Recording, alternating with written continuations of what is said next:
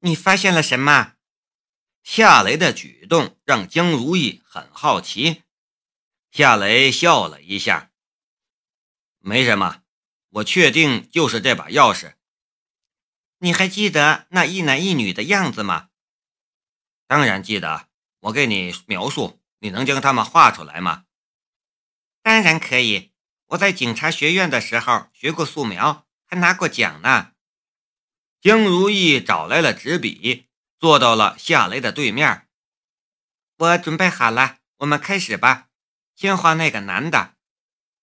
夏雷缓缓地描述着那个西装男的样貌特征，江如意则拿笔慢慢地勾画着。如果有一种设备可以把夏雷大脑里的影像打印出来的话，一秒钟就可以得到那个西装男和那个性感女郎的照片，可惜现在根本就没有这种设备。一边在给江如意描述，夏雷的心里也在暗暗的琢磨着他的过目不忘的能力。其实这种能力已经超出了过目不忘的范畴，因为就算过目不忘，也没办法记住所有看到的一切。更无法将看过的某个人的一切特征和细节都记住，而他的左眼却能将看过的一切当做照片保存下来。只要他去回忆，他就能回忆起一切。我有这样的能力，如果我自学英语或者别的外语，背单词对我来说简直没有任何难度。我为什么不试试呢？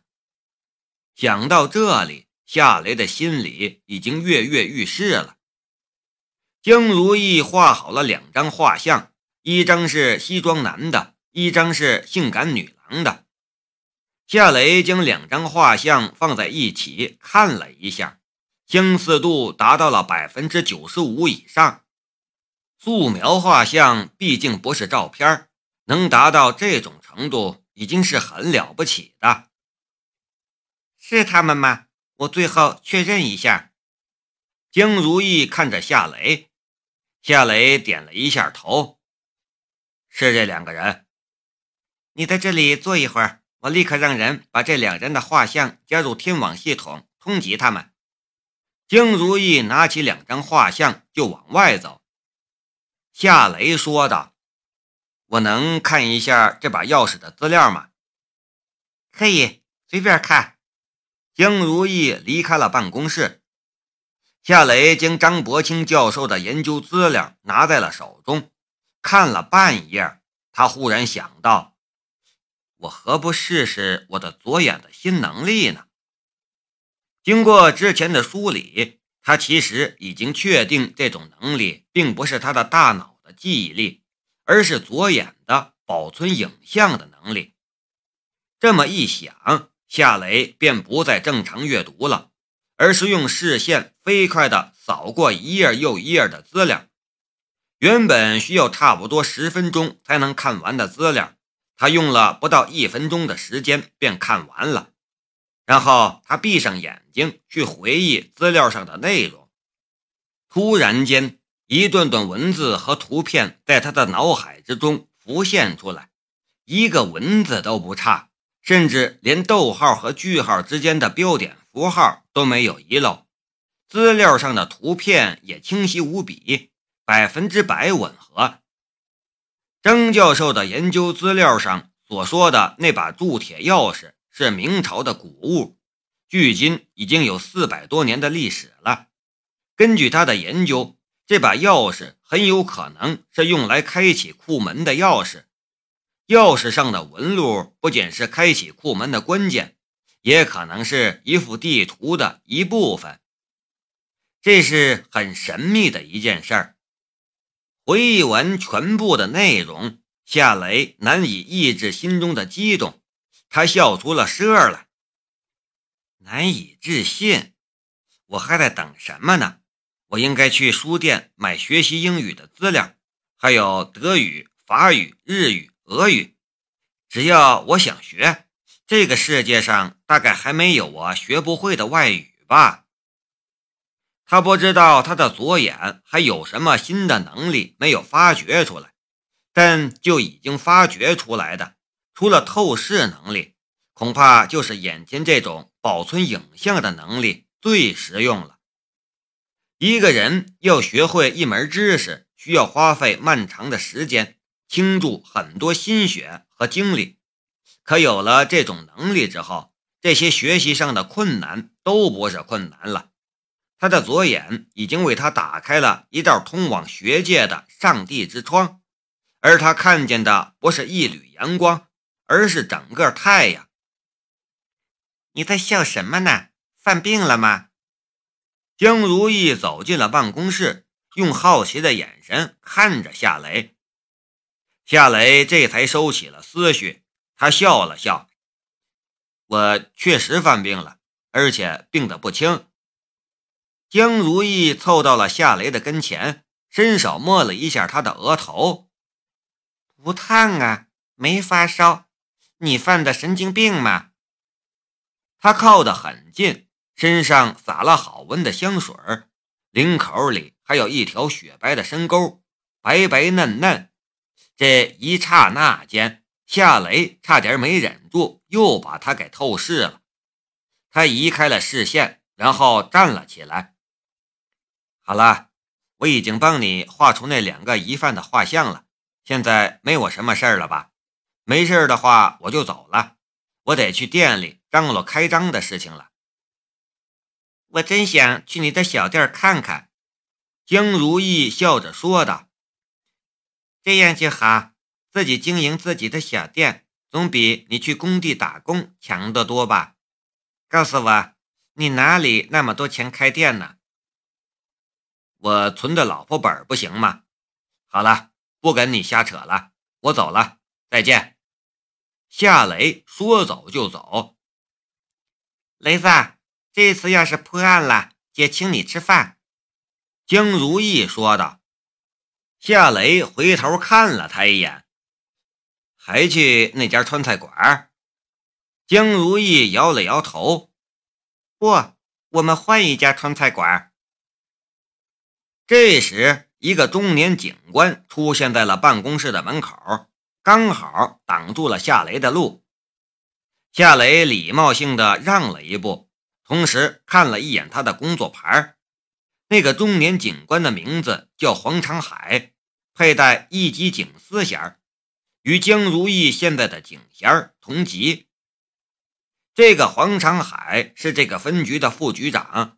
李清华落马之后，他本以为接替正局职位的是他，却没想到上面居然破例将江如意这个黄毛丫头给提了起来。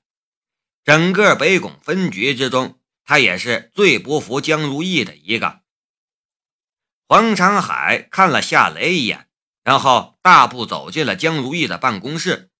他将手里的两张打印画像往江如意的办公桌上一砸：“江局长，你连一点证据都没有就发布通缉令，这不符合规矩。”江如意被他一凶。香肩轻轻地颤了一下，说话的声音竟也带着点发颤的感觉。黄局，还有什么证据呢？我朋友亲眼看见的，错不了。你朋友？黄长海回头看着夏雷，他忽然想了起来，眼前这个青年不正是让李清华落马的小子吗？江如意向夏雷招了招手：“雷子，你跟黄局说一下你知道的情况吧。”夏雷的嘴角浮出了一丝苦笑，心里暗暗的道：“你这个局长当的真窝囊，在我面前像只母老虎，在别人面前就像是只兔子，真有你的。”心里这么嘀咕着。他的面上却不动声色，他说道：“是这样的，这两个疑犯昨天找到我，我帮他们焊好了那把钥匙，也就是张教授家失窃的钥匙。你知道什么？你是谁？我有问你吗？”黄长海劈头盖脸的就喷了夏雷一眼。夏雷愣了一下，也火了。我在和你说话吗？你是谁呀？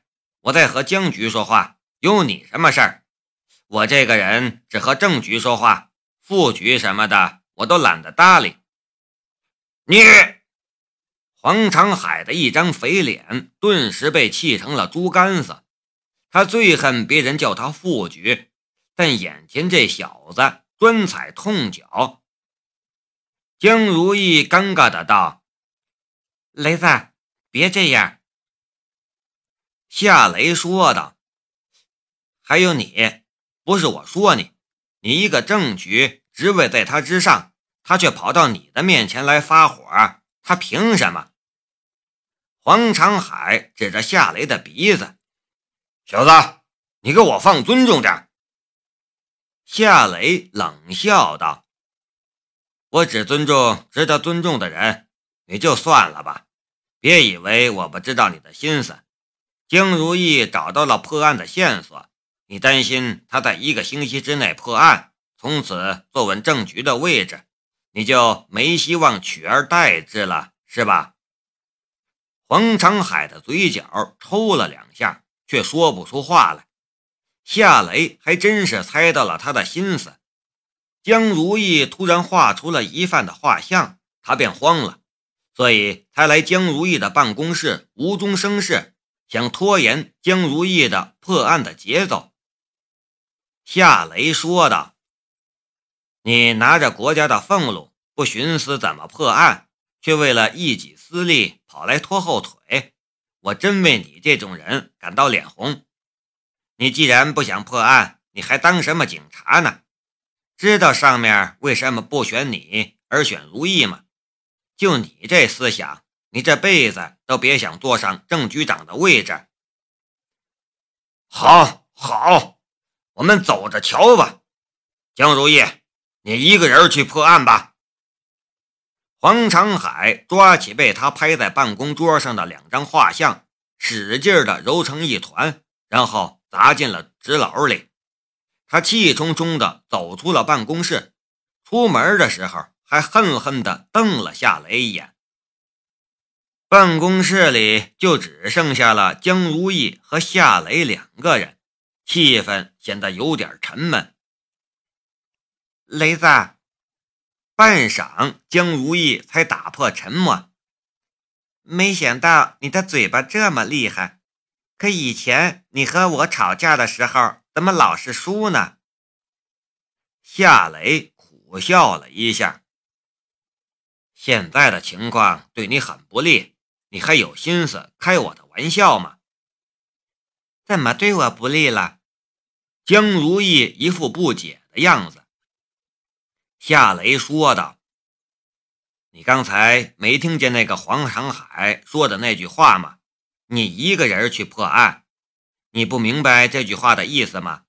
这个警局里的人你很难指挥，就算你带着他们去破案，他们也会敷衍了事，不会尽力。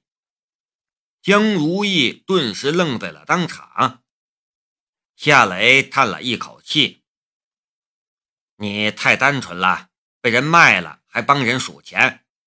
你想，你从一个办公室文员突然被提拔成正局长。”这个警局里有几个人服你？